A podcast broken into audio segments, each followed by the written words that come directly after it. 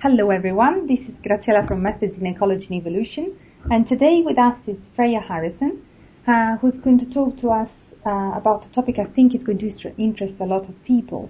It's getting started with meta-analysis. Hello Freya. Hi Graziella. Hi. So this is, sounds like something that will be of really uh, interest to lots of people. What What is the main idea behind your work? Well, basically, meta-analysis is a statistically robust way of putting together results from lots of different studies that all test the same hypothesis and getting a much more high-powered test of that hypothesis by pooling all the data. And uh, about 18 months ago, when I was a postdoc in Tamás Székely's group in Bath, I did my first meta-analysis. Um, and basically, it's it's not a difficult statistical technique, but it requires a lot of organisation in a particular way of thinking. And I found that the work took me a lot longer than it should have done had I found some particularly useful sources when I was starting the project.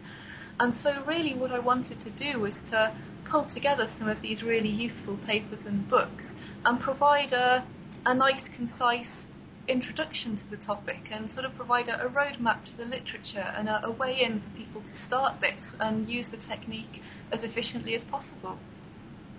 Fantastic. You've done the hard work now. Hopefully, yeah. how how do you think this will advance methodology then in ecology evolution? Well, um, I hope that it'll provide a, an introduction to the topic, as I said, and, and really show people that this technique is accessible and doable and is actually quite powerful. Um, if you think about it, there are a lot of big questions in ecology and evolution. My field, for instance, is, is social behaviour and cooperation, and there are people addressing hypotheses about, say, how parents cooperate, how kin uh, cooperate, from many different perspectives.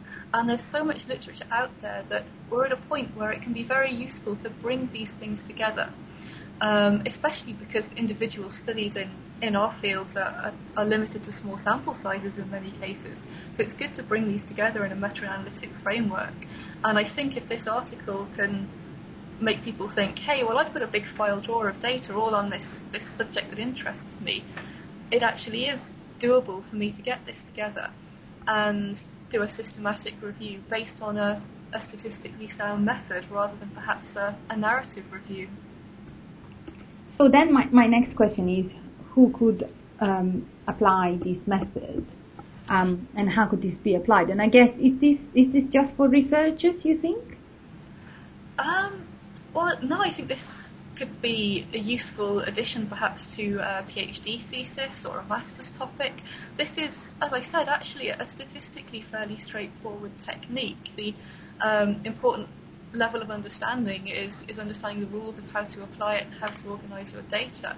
And this is something that you could easily give to an MSc project student um, to form the basis of a literature review for a new study or a grant proposal, or to give to a PhD student to form the introduction or discussion section of their thesis.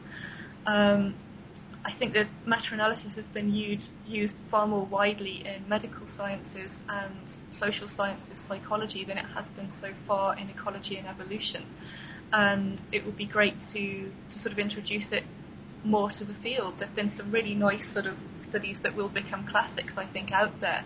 And if we can build on those and and really use this as a way of, of pooling data between groups, sharing information, and you know getting better better tests of these hypotheses that we're all interested in. And it, it doesn't really rely on any um, seriously technical statistical knowledge with the um, knowledge I think most people in the field have of ordinary least squares methods, general linear models, ANOVAs. Um, this is perfectly accessible technique. Excellent. Thank you very much then. Thanks for your time. Thank you very much.